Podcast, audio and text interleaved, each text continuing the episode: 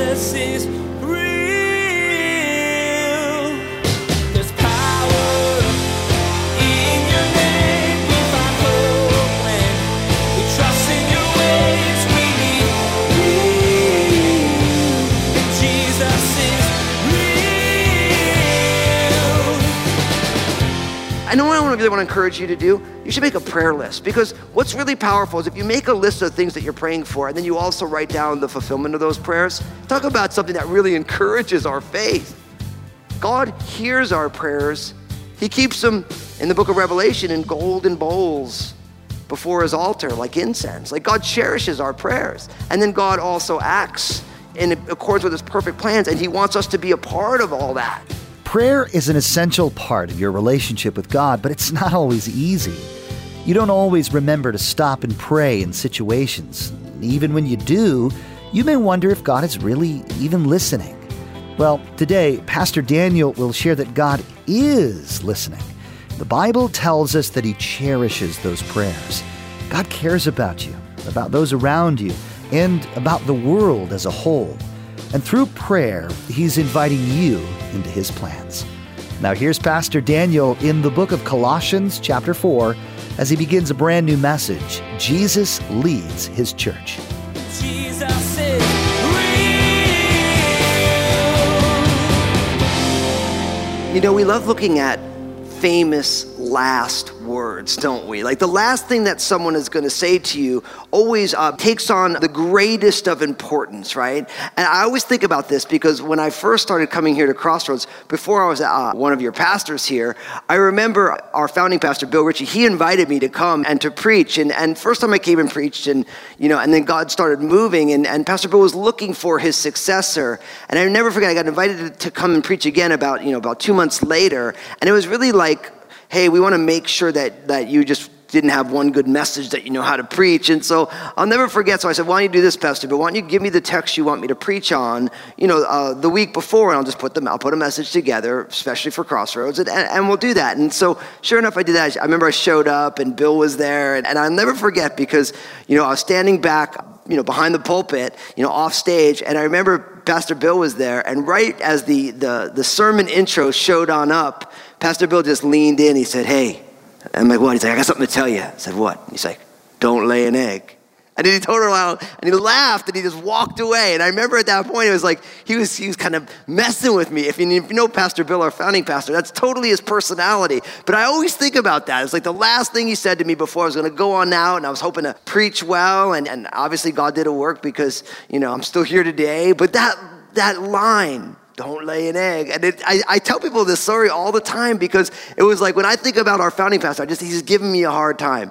And he just the way Pastor, he just chuckled like a big belly laugh. He just totally turned around and walked away. See, the last thing that people say to us has a lasting impact on us. Now, of course, Pastor Bill and I have had lots of conversations since then. But, when I think about, important people, their last things that they're going to say, I remember when I was in college and we were writing papers, and somebody said, here are the keys. You always have to have a good introduction and a good conclusion. And if you meander a little in the middle, as long as people get where you're going and then you land the plane in the end, it's pretty good. And so I bring this up because we've been doing this series called Understanding Jesus, and we've been journeying with the Apostle Paul as he's been encouraging the church in Colossae.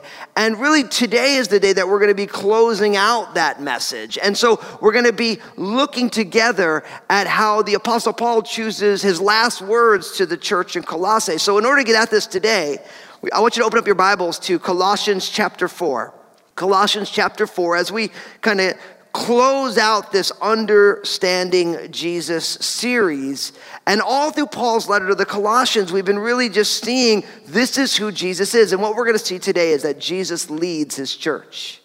That Jesus is the leader and he leads his church. So open up another browser window if you have a mobile device, or you look at a tablet or whatever. Colossians chapter 4. And I think what we're going to find today is that the Apostle Paul has very specific things that he wants the church in Colossae to remember, which I also think are very important for us as individuals. So picking up Colossians chapter 4, we're going to be picking up in verse 2. It says, continue earnestly in prayer, being vigilant in it with thanksgiving, Meanwhile, praying also for us that God would open to us a door for the word to speak the mystery of Christ, for which I am also in chains. Verse 4, that I may make it manifest as I ought to speak, walk in wisdom toward those who are outside, redeeming the time. Let your speech always be with grace, seasoned with salt, that you may know how you ought to answer each one. Now, really what these verses are pushing us towards is that you and I, we want to be the fragrance of Christ. We want to be the fragrance of who the Lord is. We want to be the fragrance of Christ in the world. And really the Apostle Paul gives us two areas of focus. Verses 2 to 4, the focus is on prayer. And then verses 5 and 6, the focus is on our witness or our testimony with people who are outside of the church and how we ought to move through those who are outside of the church. But I don't want you to miss the fact at all that these two are actually linked together. If we're going to be the fragrance of Christ, then really prayer is going to be where we appropriate the nature of Jesus and we understand who he is and what he's wanting to do. And then from prayer, then we move into, out of the overflow of our prayer lives, we move into how we witness, how we share, how we speak with those who are outside. And really, our prayer lives drive the fragrance that we are in the world. And so he says, listen, I want you to continue earnestly in prayer, verse 2, being vigilant in it with thanksgiving. And so really saying that they should devote themselves to personal prayer. They need to persist. They need to continue in prayer, and they need to be vigilant in it. Now, I don't know about you, but I'm always working on my prayer life because there's just something about, like, it's like if you're reading the Bible and you get into a good rhythm with a Bible reading plan, it's easy, but prayer is a little bit more challenging. Right? Where it's like, and that idea to continue earnestly in it and to be vigilant in it, where you and I need to make sure we pick up prayer, that wartime walkie-talkie where we talk to our Heavenly Father and we learn, like, okay, this is who I am in Christ and this is what God wants from me. And in these situations of my life where I need wisdom or I need revelation and I'm meeting with the Lord and I'm really talking to him. I've always said it, that prayer is not getting our will done in heaven. It's linking up hands with God to get his will done on earth. And it happens through prayer. And we need to be a people of prayer. We know, of course, that, God wants his church, his house, to be a house of prayer. And God wants your life to be its own tabernacle of prayer, where you're spending time talking to the Lord, letting him talk to you. You're spending time in the presence of God. And also it's a time for thanksgiving, where we spend some time to say, God, thank you for who you are. Thank you for what you've done in my life. Thank you for what you are doing in my life. I think with all that's going on in the world right now, here in the state of Washington, we're back kind of on some sort of modified stay-at-home orders. It's like, this is a golden opportunity for us to spend time in prayer. It's like, whereas normally you have to drive to work, you can actually stay home and pray and then go on your Zoom call or whatever it is. See, we want to take the opportunities that God is giving us and take some time to thank God for the things that you have and for what he's done in your life and for the things that are going on around you. Even thank him for the things that didn't go well or right for you, because you know that you're learning, you're growing in the midst of all of this. But don't only pray for yourself, because then Paul also says, meanwhile, verse 3, praying also for us that God would open to us a door for the word to speak the mystery of Christ, for which I am also in chains, that I may make it manifest as I ought to speak. So not only should prayer be for ourselves, but we should also be praying for other people. And Paul he's not selfish here. He's inviting the church in Colossae to pray for him and the ministries that he's doing. And I want to encourage you to pray for other people. Pray for the ministry that they're doing. Listen, I want to thank you for your prayers for the Crossroads family. You realize that right now when you talk about getting the gospel out, speaking about Jesus, declaring the mysteries of who Christ is, in our day and age with all the digital technology we have and the television and the radio and mobile apps and all these different things, that 24 hours a day, 7 days a week, somebody is receiving content from Crossroads. And when you pray, God, will you do a work there? When you say, Lord, will you allow us to reach more people, to reach them in a way that they can understand. Lord, will you drench your word with the Holy Spirit so that people may meet with you over the Bible as it relates to Crossroads or other ministries that you like. See, when we begin to pray for one another, God is always inviting us outside of our individual lives. God knows that in our fallenness, we're self-centered. And so not only do we pray for ourselves, God's not saying don't pray for yourself, but Paul's like, hey, listen, you continue to pray, continue to be thankful, be vigilant in prayer, and then also pray for us. You know, I know what I really want to encourage you to do. You should make a prayer list, because what's really powerful is if you make a list of things that you're praying for, and then you also write down the fulfillment of those prayers. Talk about something that really encourages our faith. God hears our prayers. He keeps them in the book of Revelation in golden bowls before his altar, like incense. Like, God cherishes our prayers. And then God also acts in accordance with his perfect plans, and he wants us to be a part of all that. And so we don't only pray for ourselves, we pray for other people. And then through this praying for ourselves, being grateful and thankful and praying for others, then of course we move into this idea of our witness in the world. Notice what it says: walk in wisdom toward those who are outside, redeeming the time. So really the exhortation is that God not only cares about you as an individual, and then the church as a whole, as you pray for other believers, that God would use them in powerful ways, but God also cares about those who are outside the church. And he says that you want to walk in wisdom to those who are outside, and you want to redeem the time. And what that means is that because you don't have a lot of time with people, you want to make sure you maximize the time. So much of our in our present moment, so much of the interaction between the church and folks who are outside is not walking in wisdom, it's walking in foolishness. It's like where people are arguing about all these things, and they're not even talking about Jesus, they're arguing about all these other things. But really, we want to walk in wisdom, we want to redeem the time. Of course, in Paul's letter to the Ephesians, it said, redeem the time because the days are evil. He's saying time is short, and so we want to walk in wisdom. And as we talk to people who are outside of the church, just the way we do inside the church, it says, let your speech always be with grace, seasoned with salt, that you may know how you ought to answer each one. So the content of our communication, the way we speak, we want it to be full of grace. The grace we've received, we pass it along. We want it to be seasoned with salt. Of course, Jesus said that you are the salt of the earth. And he wants our salt to maintain its flavor. And God wants us to say, Lord, will you let us communicate with those who are outside of the church in such a way that they become recipients of grace, that they know your grace, they know your goodness, they know who you are, and we give them answers to the questions that they have. See, all of this is what it means to be the fragrance of Christ. You know, you think about in prayer, you ever hug somebody who likes to use a lot of, perfume? You hug them and then you walk away smelling the way they smell, right? And then you go see someone else and I'm like, oh, you're wearing perfume, Pastor Daniel's? Like, no, I must have given somebody a hug.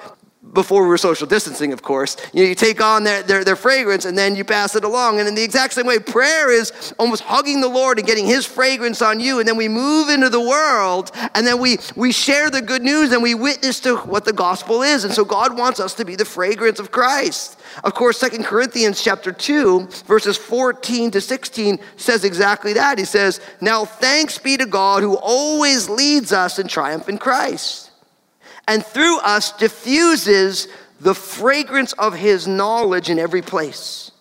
For you are to God the fragrance of Christ among those who are being saved and among those who are perishing. To the one we are the aroma of death leading to death, and to the other we are the aroma of life leading to life, and who is sufficient for these things? So if you're here and you're hearing this and you're a follower of Jesus, then you want to be the fragrance of Christ. We receive it in prayer and then we share it with the world. And I also realize one of the things that I love so much about the Crossroads family is that we realize that everyone's on a different step of their journey. And there are many of you who are watching this right now who you're not yet a follower of Jesus. And it's my sincere hope that first, that you would become a follower of Jesus, that you might be the fragrance of Jesus in this world. And it's God's desire that you would be a vehicle for his fragrance to enter the world. But it's also my hope that the Crossroads family would be a place where you're like, there's something special. There's something life-giving about the Crossroads family. And I'm here to tell you, at best, a great church is the fragrance of Christ in the world. That we are We are part of God's plan to diffuse the magnificence of who he is into the world. And it's my sincere hope that the Crossroads family is that to everybody, no matter where they're coming from. Now, from there, from verses 7 to 15, the Apostle Paul is going to do his kind of final greetings. He's going to shout out his people and all that. So really, if I want to give a theme for this, really what we want is each one of us, we want to be a fully engaged family member. We want to be a fully engaged family member because in these verses, verses 7 to 15, we're going to see all these different people who are fully engaged in the family of faith that is the church. And God is using all these different people in unique ways. Look at what it says. It says, verse 7, Tychicus, or you can syllabify it Tychicus, depending on how you like to say it. So everyone say Tychicus. Everyone say Tychicus. You choose the way you want to say it. I'm not really sure, but either one. I'm going to go with Tychicus because I like that one. Tychicus, the beloved brother, faithful minister, and fellow servant in the Lord, will tell you all the news about me. I am sending him to you for this very purpose, that he may know your circumstances and comfort your hearts. With Onesimus, a faithful and beloved brother who is one of you, they will make known to you all things which are happening here. Aristarchus, my fellow prisoner, greets you, with Mark, the cousin of Barnabas, about whom you received instructions. If he comes to you, welcome him. And Jesus, who is called Justice, these are my fellow workers for the kingdom of God, who are of the circumcision. They have proved to be a comfort to me. Epaphras, who is one of you, a bondservant of Christ, greets you, always laboring fervently for you in prayers, that you may stand perfect and complete in all the will of God. For I bear him witness that he has a great zeal for you and those who are in Laodicea and those in Hierapolis. Luke, the beloved physician, and Demas greet you. Greet the brethren who are in Laodicea and Nymphas and the church that is in his house.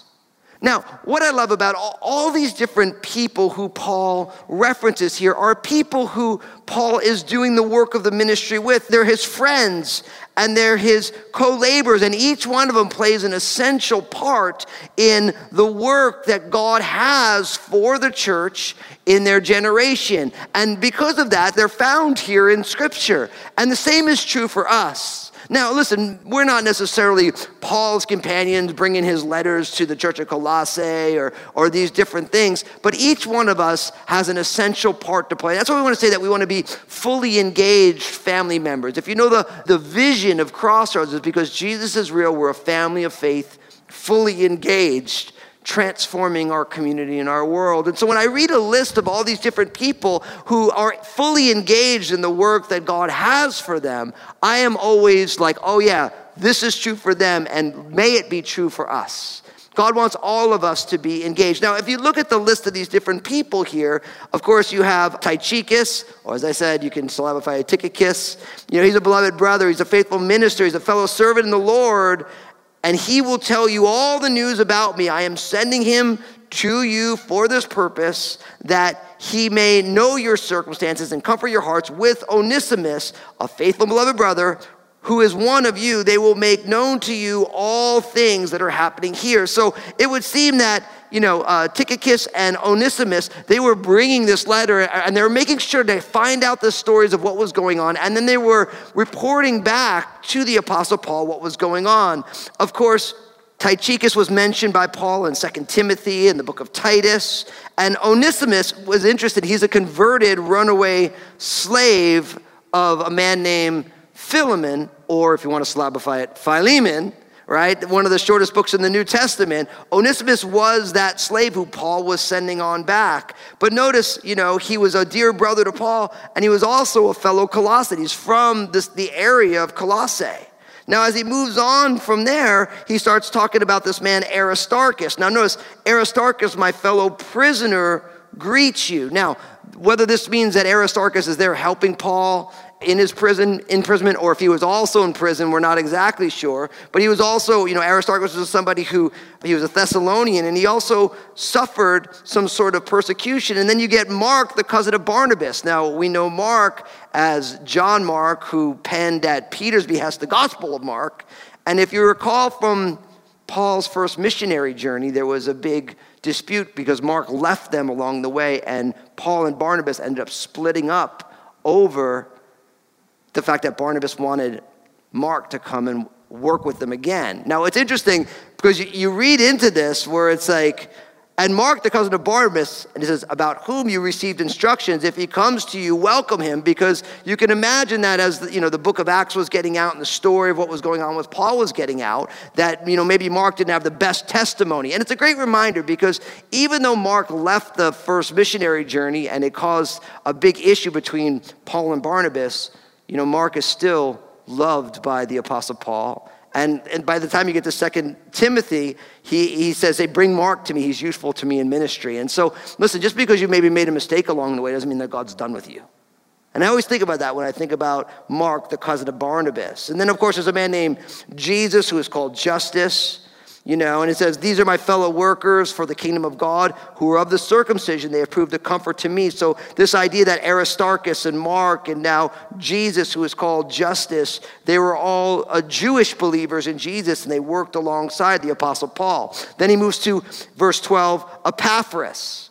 And Epaphras, he said, who is one of you, a bondservant of Christ, he greets you, always laboring fervently for you in prayers that you may stand perfect and complete in all the will of God, for I bear him witness that he has a great zeal for you and those who are in Laodicea and those who are in Hierapolis. And so really Epaphras, a lot of people believe Epaphras started the church in Colossae, and you really see his pastoral heart because all he wants is to see the church in Colossae be matured, be complete.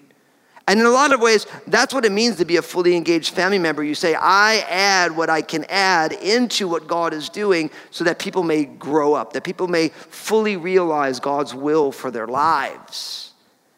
As the list continues, verse 14, Luke, the beloved physician. Now, of course, this is Luke who penned the Gospel of Luke, also penned the book of Acts. Luke was called the doctor, and it's interesting when you read Luke's Gospel, there's a lot more medical diagnoses in Luke's writing, because when you would see something like, oh, this person had dropsy, this person had this person had that, because he was a doctor.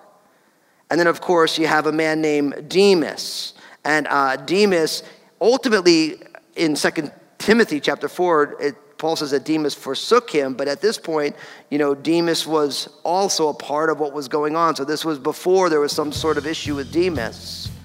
And then he wants to remind them to greet not only the folks who were in Colossae, but also in Laodicea, which was also there in the Lycus Valley.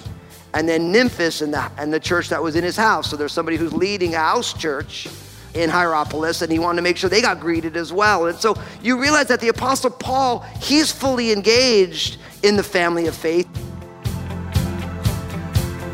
Jesus is real.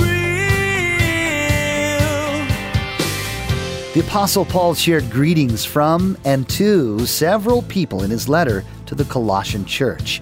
He did this in many of his letters, telling all of us a variety of ministry that was happening in his time. Today, Pastor Daniel reminded you that you too are part of a great work of ministry in this world right now. You're called to contribute to God's plans by using the unique gifts and talents He's given you. Hey everybody, Pastor Daniel Fusco here to tell you about my book, Upward, Inward, and Outward. You've heard me talk about these three directions for living again and again on Jesus Is Real Radio, and I think they're so important. I wanted to write a book to explain even more. Upward, Inward, and Outward teaches you the importance of developing a right relationship with God and how that teaches you to love yourself well. From those two healthy relationships can spring a well of love for people around you, and that's what transforms our world.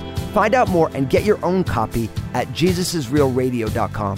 Place a marker in your Bibles and join us next time as Pastor Daniel continues to talk about the ways you can be a part of God's work here on earth. He'll encourage you to pray for others, for leaders, and for missions happening elsewhere.